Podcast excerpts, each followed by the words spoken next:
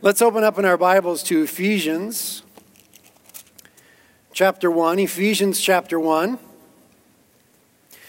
We, of course, are continuing in our series, Identity Issues God's Glory in Us through Christ's work for us. I, I want to say very quickly if you weren't here last week and you've been following us in this series, uh, last week was pivotal. Okay, last week was pivotal. Uh, the title of the message was God's Glory and Our Joy. God's Glory and Our Joy. And it really kind of brought together a lot of the stuff about identity and, and what it's all about. So if you've been following us in the series and you missed last week, you need to get last week, okay? We really want to hang everything on God's glory and our joy subsequent to that. So you can get it on the website for free. You can get it on iTunes. You go to the resource today, uh, table today and grab it. But make sure you, that you get that one way or another. We're going to be looking at verse 10 this morning. Remember, we're just taking it one verse at a time until we get through to verse 14. The title of today's message is Chaos and Coronation. Chaos and Coronation. I don't know what it means, but it sounded cool to me. I made it up. And we're just going to read, as we've been doing each week for a while now, verses 3 through 9, um, which we covered last week, verse 9, and then we'll get into verse 10 which is this week's text in a bit. But let's just read and let's, let's really let our hearts rejoice as we read again these wonderful truths that we've been reading together every single week and learning about. Paul the Apostle in Ephesians 1 3 says, All praise to God, the Father of our Lord Jesus Christ, who has blessed us with every spiritual blessing in the heavenly realms because we are united with Christ. And even before he made the world, God loved us and chose us in Christ to be holy and without fault in his eyes. God decided in advance to adopt us into his own family by bringing us to himself through Jesus Christ. This is what he wanted to do, and it gave him great pleasure. So we praise God for the glorious grace he's poured out on us who belong to his dear son. He's so rich in kindness and grace that he purchased our freedom with the blood of his son and forgave our sins. He has showered his kindness on us along with all wisdom and understanding. God has now revealed to us his mysterious plan regarding Christ, a plan to fulfill his own good pleasure. And then verse 10 for this week. And this is the plan at the right time, he'll bring everything together under the authority of Christ, everything in heaven and on earth. Let's pray. Holy Spirit, we ask that you would cause our hearts to rejoice at the reading and the preaching, the hearing and the comprehension of your word. Lord, these things that we just read, these are the most glorious things the world has ever been told. This divine revelation is the most earth changing stuff that has ever been heard by the ears of men and women and children. And we ask that as your church gathered here today and others who would come to hear and to see, we ask that these things wouldn't be lost on us, Lord. But these things would transform us.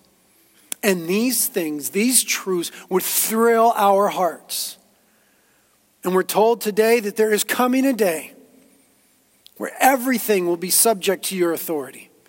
Where Christ in this world, you will rule and reign visibly.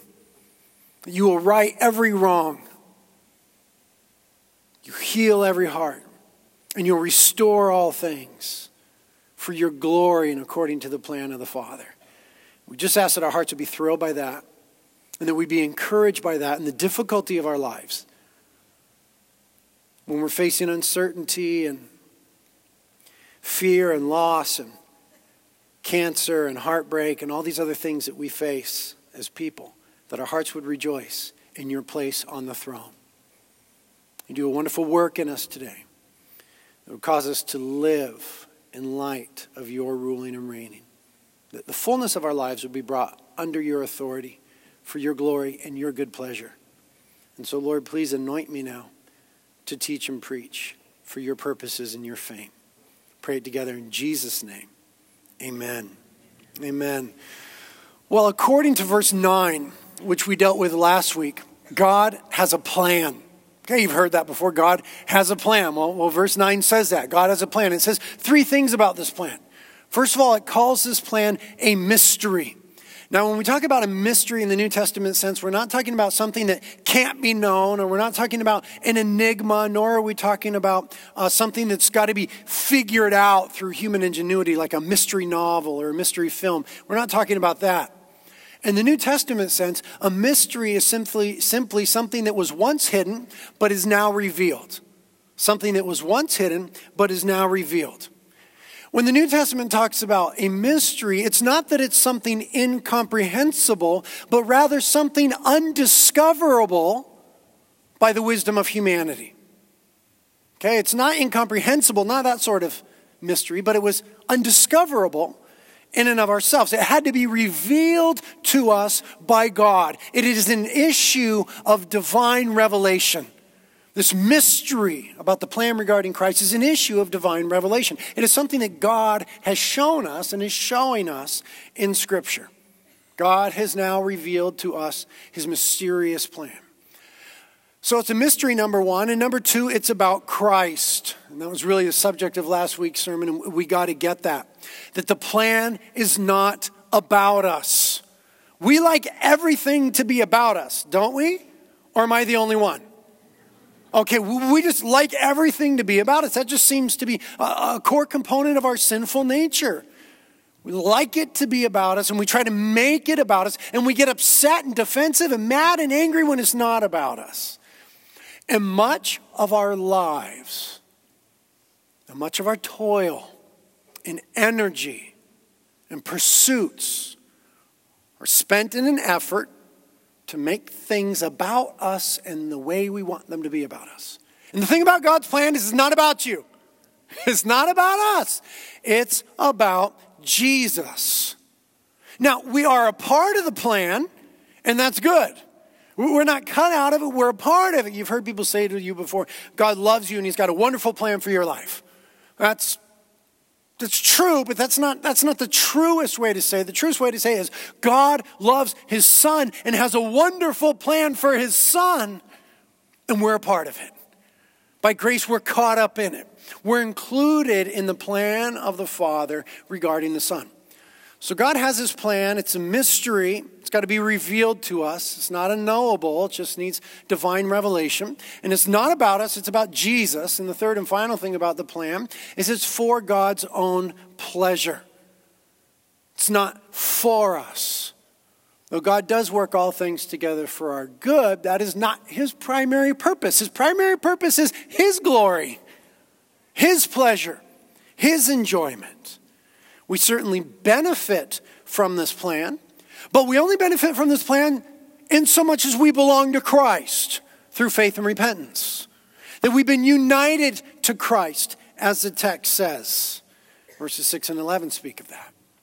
And so when we put it that way, when we say, well, it's a mystery that we couldn't figure out ourselves, and, it's not about us, and it's not for us, then that, that's kind of an affront to a lot of our cultural assumptions. That's kind of an insult to our cultural exaltation of human wisdom and self orientation and egocentrism. It wasn't discerned by us. It's not about us. It's not ultimately for us. Well, that just seems downright un American. We want to be able to figure it out. We want to be able to make it about us, and we want it to serve our purposes and pleasure. But what the text has been teaching us is that God's plan is revealed to us only by grace. We are part of it only by grace, and we benefit from it only by grace. God has now revealed to us by grace his mysterious plan regarding Christ that we're part of by grace. A plan to fulfill his own good pleasure that benefits us by grace. And then verse 10 goes on to explain the plan. It says in verse 10, and this is a plan. At the right time, he, the Father, will bring everything together under the authority of Christ. Everything in heaven and on earth. So, this plan, God's plan regarding Jesus, which is for the Father's good pleasure, Is that at the right time? Gosh, there's a difficulty with it. When is the right time? It seems like God's time is never the right time, right? Because here's when the right time is the right time is now. Right, Lord, I, I got difficulties now, problems now, issues now. Now's the right time. It simply says at the right time. And then we would, like the disciples, would say, Well, when's the time? Is now the time? And Jesus says, None of your business. Acts chapter 1. The disciples, Is now the time that you're going to restore the kingdom to Israel? Don't worry about the time. None of your business to know the time. So, when is the time? I, I have no idea. But at the right time, it's going to be on time. At the right time, everything is going to be under the authority of Jesus Christ. Now, there seems to be this degree of chaos in the world. And I would argue an ever increasing degree of chaos. But there is coming a time of coronation where everything is under the authority of Jesus Christ as King. Last week, in light of that, we, we thought a little bit about Colossians chapter 1, verses 16 and 17, which say, say this Through Christ, God created everything in the heavenly realms and on earth. He made things that we can see and things that we can't see. Everything was created through Christ and for Christ. Talked about that last week. Everything was created through Christ and for Christ. So that we begin to understand that we exist, we exist for God's glory and God's pleasure and not our own. Right? Everything was created through Christ and for Christ. It's about Him, it's for Him. We are created beings, created for God's glory God's pleasure, for Christ. We, as we talked about last week, are contingent as creatures. We only exist because God, through Christ, spoke us into existence. We're not only contingent, but we are dependent. We only continue to exist because God, through Christ, sustains us. Hebrews chapter 1. Christ sustains all things by the power of his word. And we are not only creatures who are contingent and dependent, but we are creatures who are subordinate. We not only exist because he spoke us into existence, we not only continue to exist because he sustains us but we exist for His good pleasure, for His glory. So that the, the main revelation that we've been getting is this if we want to understand ourselves as creatures who are contingent, dependent, and subordinate, it stands to reason that if we want to understand ourselves and gain a sense of identity, we have to look upward, right? We talked about this. And the folly of humanity is that we try to look inward. If I could just search myself and understand myself more and explore myself and my pains and my follies and my passions, if I could just get closer to who I am, then I'll understand who I am. When in reality, Scripture would say we are creatures, we're created, who are contingent, dependent, and subordinate. So to understand self, we must look upward, not inward, nor outward to compare ourselves to others. We exist for his good pleasure as part of his plan. And that's been revealed to humanity through Scripture and through general revelation to a certain degree. So the problem with us, the, the, the, challenge with humanity is not a lack of information, rather, it's flight and rebellion. It's that we want to run from ultimate authority and we rebel from this idea that it's not about us and that we're subordinate. We want to be the, the captains of our own ships, the captains of our own destiny. We want to rule and reign for ourselves and on behalf of ourselves. And once that is rectified through repentance and faith, repenting of rebellion against God, putting our faith in Jesus Christ and his finished work on the cross, according to the truth of the gospel, once that's rectified, then we can begin to live rightly. Now we start to live for the glory of God. We start to live for something bigger than our selfishness. And can I get a witness that in that is freedom? Start to live for something bigger than our self absorbed egocentric selves. One who's more beautiful than us, more desirable, greater than we could ever dream Christ. We start to live for Him and His glory and His pleasure. And as we talked about last week, it, it, living for Him and His glory and His pleasure doesn't mean that we live without pleasure. God is not a cosmic killjoy, right? We are called to glorify God and enjoy Him forever. There's the understanding of our Christianity. Through Christ, we're to glorify God and enjoy Him forever. We're to enjoy Jesus, as we say here at Reality, His gifts and His goodness. He created all things for our enjoyment. And that is part of God's pleasure, is us taking pleasure in Him. God rejoices in us as we've been adopted into His family and we're in Christ. And as we rejoice in Him, God rejoices. Here's the interesting thing about that. We are, as Christians, to be those who enjoy Jesus, his gifts and his goodness, and rejoice in him in the midst of a horrifically perverse and broken world. There's a difficulty with that. And what verse 10 is getting at for us this week is why we can, as Christians, thoroughly enjoy Jesus and his creation, even in the midst of everything that we see going on in the world. Verse 10 tells us why we can enjoy Jesus and his goodness and his gifts guilt free, even in the midst of everything going on in the world. And what's going on in the world? Famine. There's people starving in our own city.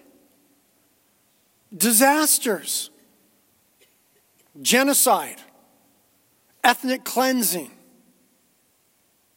injustice, perversion, corruption, exploitation, human exploitation. And if, as members of the human race, and yet members of the body of Christ, if our determination was to merely enjoy Jesus, his gifts, and his goodness to the exclusion of the world, then we would be guilty of some sort of disengaged, anesthetized escapism. Some, some disengaged, anesthetized, not feeling the reality of the world escapism. I'm just going to hide from it, and enjoy Jesus and the things he gives me. It wouldn't be a life on mission. It wouldn't be a life that is true to what God has called us to do in this world. We would be those who would say, children are being trafficked, people are starving, ethnic cleansing is happening, millions are suffering, gross injustice is tolerated, and perversion is rampant, but I'm just here enjoying Jesus and his gifts and his goodness to the glory of God. And, and that's not the way it's supposed to be. There's all this brokenness out there, and I'm, I'm just enjoying in here to the glory of God. That's not the way it is. Because, as verse 10 says, at the right time, the Father will bring everything together, will bring everything together under the authority of Christ, everything in heaven and earth. It's that future promise that is the basis for our present peace. It's the future promise that there is coming a day that is the basis for our present, present peace and our present pursuits. It's why we can, that future reality of what's going to happen with regards to Christ, is why we can enjoy Him now guilt free, enjoy His gifts now, enjoy His goodness now, and pursue his purposes in the world because of what's going to happen in the future. You see, what this verse is telling us is that everything is not going to continue as is. Everything in the world is not going to continue as is.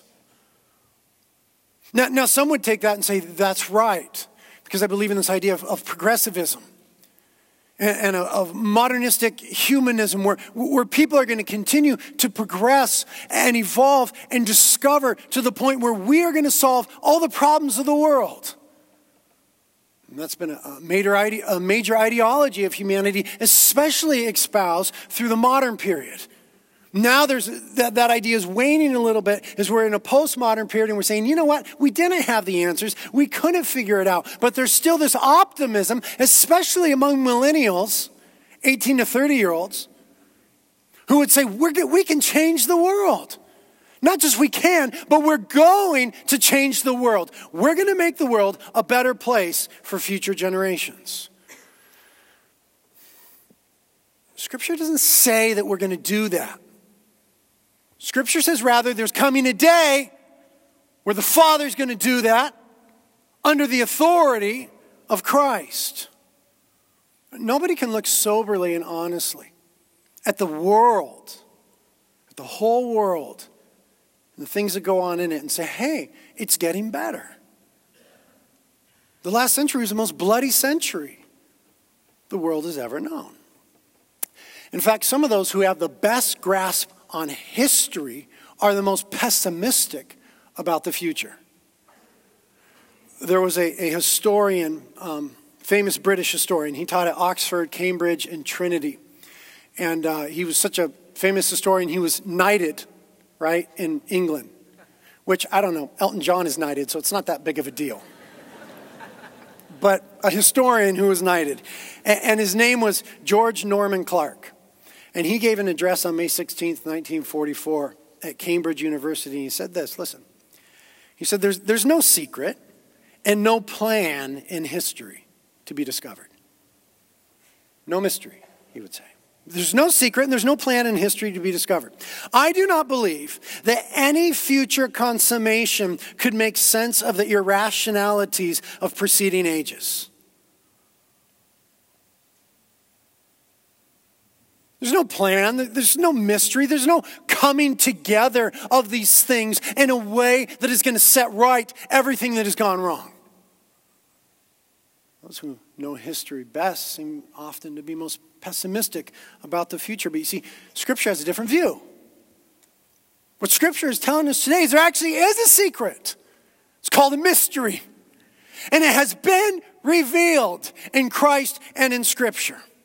It's a plan regarding Christ that involves a final future consummation where everything is brought together and makes sense and is set right in and under Jesus.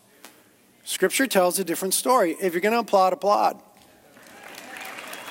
To the glory of God.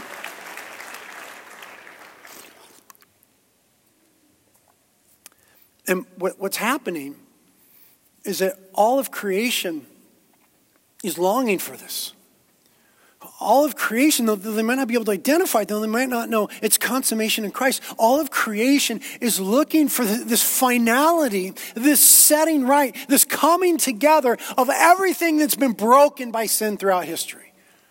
All of creation longs for it. And, what we do, if we don't it's not revealed to us in Christ, then what we do is we have these misplaced hopes.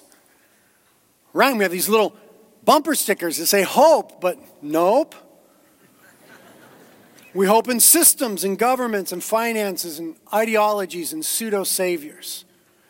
And the evidence of us putting our hope in all these places is that there's this deep level brokenness within us from sin flight and rebellion from God. And now we have this longing for resolve. Romans chapter 8 speaks about it and says, What we suffer now is nothing compared to the glory he will reveal to us later. For all creation is waiting eagerly for that future day when God will reveal who his children really are. Against its will, all creation was subjected to God's curse. But with eager hope, the creation looks forward to the day when it will join God's children in glorious freedom from death and decay. For we know that all creation has been groaning as in the pains of childbirth right up until the present time. And we believers also groan. Even though we have the Holy Spirit within us as a foretaste of future glory, because we long for our bodies to be released from sin and suffering. We too wait with eager hope for the day when God will give us our full rights as his adopted children, including the new bodies that he has promised us. Anybody need a new body? More than you think. We were given this hope when we were saved. If we already have something, we don't need to hope for it. But if we look forward to something, we don't yet have it, we must wait patiently and confidently. You see, Scripture resounds with the fact that there is a plan, that history is going somewhere. Everything was created through Christ and for Christ, or as it can be translated, is going toward Christ. He's the beginning and He's the end. He's the cause and the reason. He's the Lord of lords and the King of kings who will right every wrong and restore all things. And it's all about Jesus. And scripture then is actually really clear about the future as it pertains to Christ and everything being submitted to his authority. We see in scripture, number one, that Jesus will return in evidential power and glory. Listen, Scripture spoke about the first coming of Jesus Christ. Scripture speaks eight times more frequently about his second coming. If you're a Christian, you believe that Jesus came once and died in your place on the cross for your sins and rose from the dead, right? And ascended unto heaven and is exalted there. You also must believe that Jesus is coming again. It's explicit in Scripture. It's spoken of more frequently than his first coming. You're only a Christian because you've put your faith in the historical act of Jesus Christ. You also must put your faith in the coming of Jesus Christ. Scripture says that every eye will see at that time, Matthew 24. And they, the world, will see the Son of Man coming on the clouds of heaven with power and great glory. Jesus is going to come back with evidential power and glory. Secondly, Jesus will be the visible king over all the earth. Jesus will be ruling and reigning on the earth. Zechariah 14 9 says, And the Lord will be king over all the earth. On that day, there'll be one Lord his name alone will be worshiped. It's not going to be any more banter back and forth who's the true God. Jesus is going to be on the throne. Every eye will have seen his return. Matthew 25, Jesus speaking says, When the Son of Man comes in his glory and all the angels with him, then he will sit upon his glorious throne. And all the nations will be gathered in his presence, and he will separate the people as a shepherd separates the sheep from the goats. Okay? Talking about judgment of the nations. Revelation 19, speaking of Jesus at his return, on his robe and at his thigh was written this title King of Kings and Lord of all Lords. So Jesus will return in evidential power and glory. Jesus will be the visible king over all the earth. Thirdly, Jesus will rule the world with immediacy and finality. Immediacy and finality. You see, now it appears that there's chaos, and we see things happen, and we say, God, why don't you do something about that? Why don't you intervene directly in that right now? And yet we're in this, this time where God is drawing humanity to repentance by his kindness. And yet those who refuse that, it says in Romans 3, are storing up wrath for themselves. But God is patient not wishing that any should perish, but there is coming a day when he will rule the world with immediacy and finality. Daniel 7, speaking of Jesus, says he was given authority, honor, and sovereignty over all the nations of the world, so that the people of every race and nation and language will obey him. His rule is eternal, it will never end, his kingdom will never be destroyed. Revelation 19, speaking of Jesus at his second coming, says, From his mouth came a sharp sword to strike down the nations. He will rule them with an iron rod. He will release the fierce wrath of God the Almighty like juice flowing from a winepress. There's coming a day where there will be justice. And only Jesus can administer justice. Only Jesus judges righteously. And he'll do so. Revelation 11 says, Then the seventh angel blew his trumpet, and there were loud voices shouting in heaven, saying, The world has now become the kingdom of our Lord and of his Christ, and he will reign forever and ever. There's coming a day where all of creation will say, What was once chaos has become coronation. What's once seemed out of control is now submitted to King Jesus as he's on his throne in the space time continuum. Number four, Jesus will be recognized by Lord, as Lord, excuse me, by every person. Philippians 2.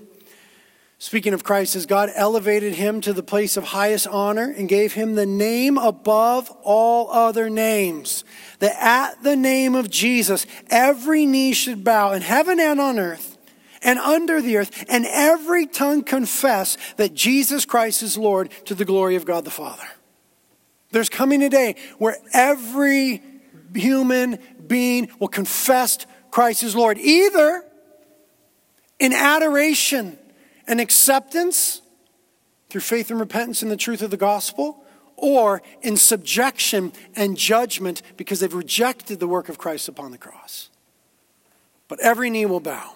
Number five, Jesus will banish Satan and his minions. This ought to be good news to you.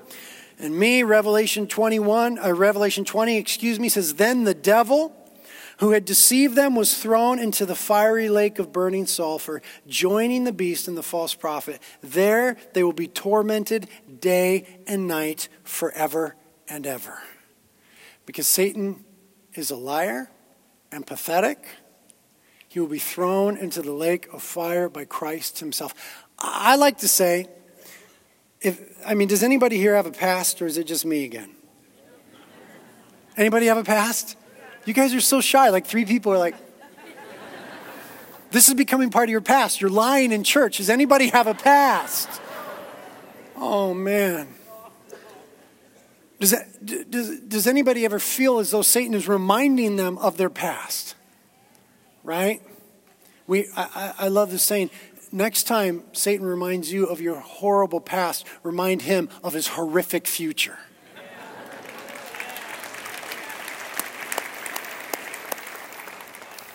Number six, Jesus will vanquish death, sorrow, and pain. Revelation 21, speaking of Christ, says, He will wipe every tear from their eyes. There will be no more death or sorrow or crying or pain. All these things are gone forever. When Christ is ruling and reigning, all those things will be gone forever. And in that day, number seven, Jesus will be the only one we serve and worship. There's not going to be any more competition for our attention. Revelation 22 says, No longer will there be a curse upon anything, for the throne of God and the Lamb will be there, and his servants will worship him. And they will see his face, and his name will be written on their foreheads. Listen to me, nobody's going to get their identity wrong anymore. Nobody's going to be overwhelmed by the hurtful words of another anymore. Nobody's going to be ruled by the rejection of their parents anymore or the rejection or exclusion of their peers anymore because we're going to see Jesus and his name is going to be written on our foreheads and we will worship and serve him only. All things will be together in him. Number eight, Jesus will be the only one worshiped, period. Revelation chapter 5. John the Revelator says, Then I looked and I heard the voices of thousands and millions of angels around the throne and of the living beings and the elders, a representation of the church. And they sang in a mighty chorus, saying, Worthy is the Lamb who was slaughtered to receive power and riches and wisdom and strength and honor and glory and blessing. And then I heard every creature in heaven and on earth and under the earth and in the sea the sharks. They sang, Blessing and honor and glory and power belong to the one sitting on the throne and to the Lamb forever and ever. Amen. Number nine. Jesus will make all things new under his authority. It says in Revelation 21 And the one sitting on the throne said, Look, I'm making everything new. What's it going to be like when we hear those words? The one sitting on the throne, the one before whom we have repented, and the one in whom we have placed our faith, the one from whom we draw all of our identity. The one who we will see face to face is going to say, Look, I am making all things new. And he said to me, Write this down. For what I tell you is trustworthy and true. And he also said, It's finished. I am the Alpha and the Omega, the beginning and the end. And number 10, Jesus will include all who are his in these final blessings. Revelation 21 again says, To all who are thirsty, I will give freely from the springs of the water of life. All who are victorious will inherit all these blessings, and I will be their God, and they will be my children. You see, the plan is not about us, but we're included in it. It's not for us, but we benefit from it because by faith we're united to Christ. Because by faith we've been adopted into his family. Because before the foundation of the world, he loved us and chose us and predestined us to be his own. So that at the end, all these blessings of the king ruling and reigning from the throne and making all things brand new will be part of our inheritance. But that's next week's sermon. But listen to this homecoming spoken of in Jeremiah 31. Here's our homecoming, okay? When everything is consummated in Christ, it says, They will come home and sing songs of joy on the heights of Jerusalem. They will be radiant because of the Lord's good gifts and abundant crops of grain, new wine and olive oil, and the healthy flocks and the herds. Their life, speaking of us, our life will be like a water garden, and all of our sorrows will be gone.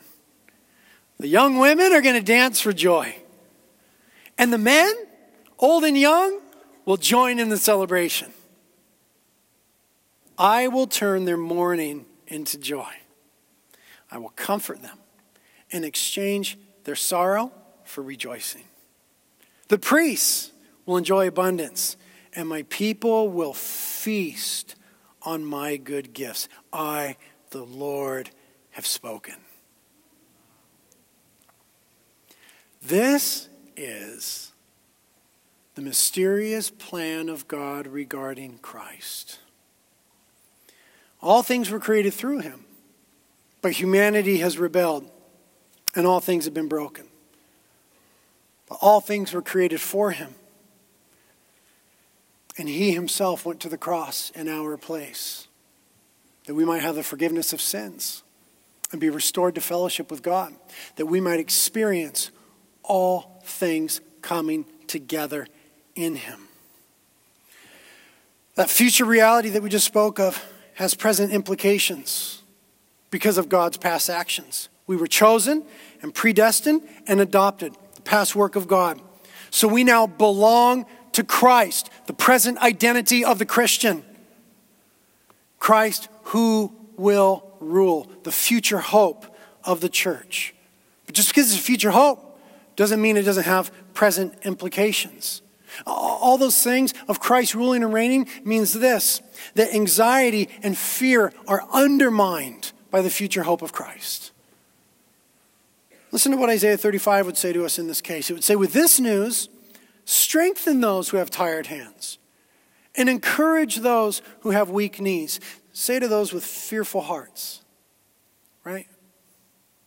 Those whose brothers are lying in the hospital, those whose daughters are sick,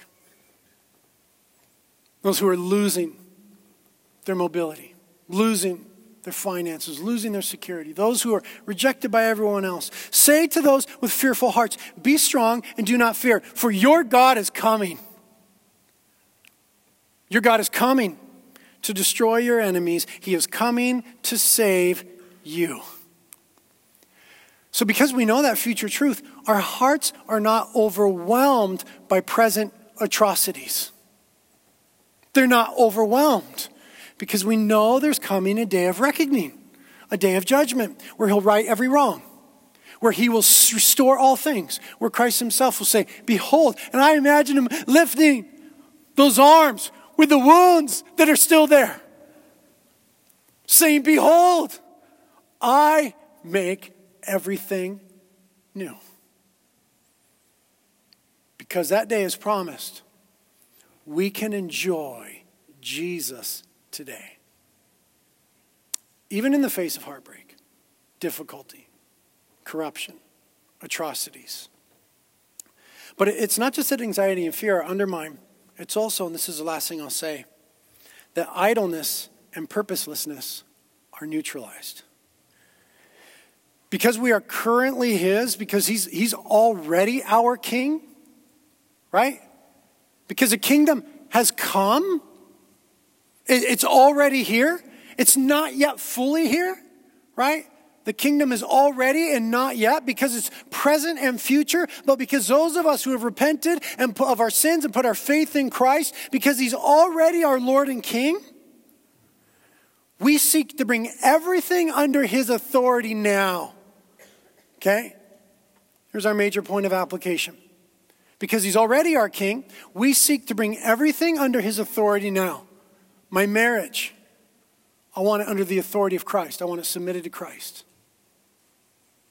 My finances, I want them submitted to the lordship of Christ.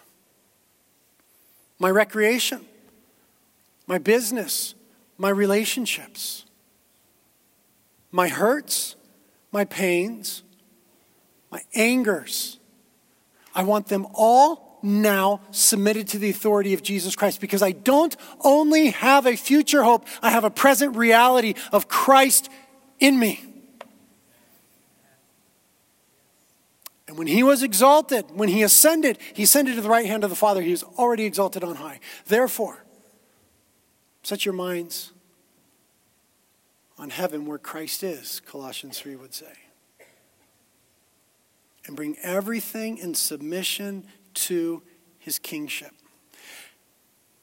And that starts with us and with the community, and then it moves out into the world in mission. Okay? We're not an enclave. We're not a Christian ghetto. We don't just submit ourselves to Christ and then hunker down and wait for him to come again. we move into the world as what? Ambassadors of the King. Representatives, ministers of reconciliation, salt and light, sent ones, disciple makers. When Jesus said, baptize them in the name of the Father, Son, and the Holy Spirit, bring them under the authority of Christ. Who? The nations, he said. Where do we go? We go to the nations. Who will go to the nations? We go to the nations and we make disciples of men and women and children to bring them now under the authority of Jesus Christ that we might see present restoration. It's not only that he's going to make all things new, it is that he is presently making all things new. And he does so by the power of his Holy Spirit working through his holy people. So we go into the world where there's injustice, we say, be submitted to the king. We do that in prayer. 2 Corinthians 10 Our weapons are mighty with God for the tearing down of fortresses. Anything that would exalt itself against the authority of God, we tear it down in Jesus' name. Powers and principalities, evil and wickedness in high places. We do it with action where there's injustice, poverty, brokenness, corruption, trafficking. We work for righteousness with our lives in those places, giving ourselves to those causes because we have a present experience of the ruling and reigning king. And as members of the kingdom, we bring his kingship wherever we go. We live out the purposes of God now. What was said to Paul by Christ is also said to us, Acts 26. Yes, I am sending you to open their eyes so that they may turn from darkness to light, from the power or dominion of Satan to God. We don't just wait for him to come back. We go now to turn people from darkness and light, from the dominion, the kingship, the authority of Satan to the authority of God. Then they will receive forgiveness for their sins and be given a place among God's people who are set apart by faith in me. Have you put your faith in Jesus Christ as the only true Lord and Savior and King of the universe? Have you put all your hope in Jesus Christ, is the reality of his return affecting the way that you live today? Are there areas of our lives that are usurping, rebelling against, fleeing from his authority? Lord, give us the grace to bring our lives under your kingship. Revealed to me Reveal to us your righteousness.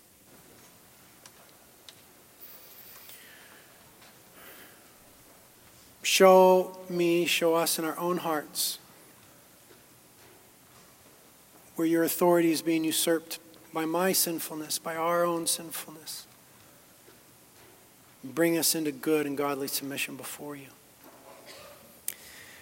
And show us in our own cities and in the nations where we can take your kingdom, where you're already at work, restoring, renewing, setting right, healing what is broken. Show us how to be your ambassadors, your ministers, salt and light in this world for your glory. And God, encourage our hearts today. Encourage our hearts today that you are the soon and coming King. Your church says together, Maranatha. Come quickly, Lord.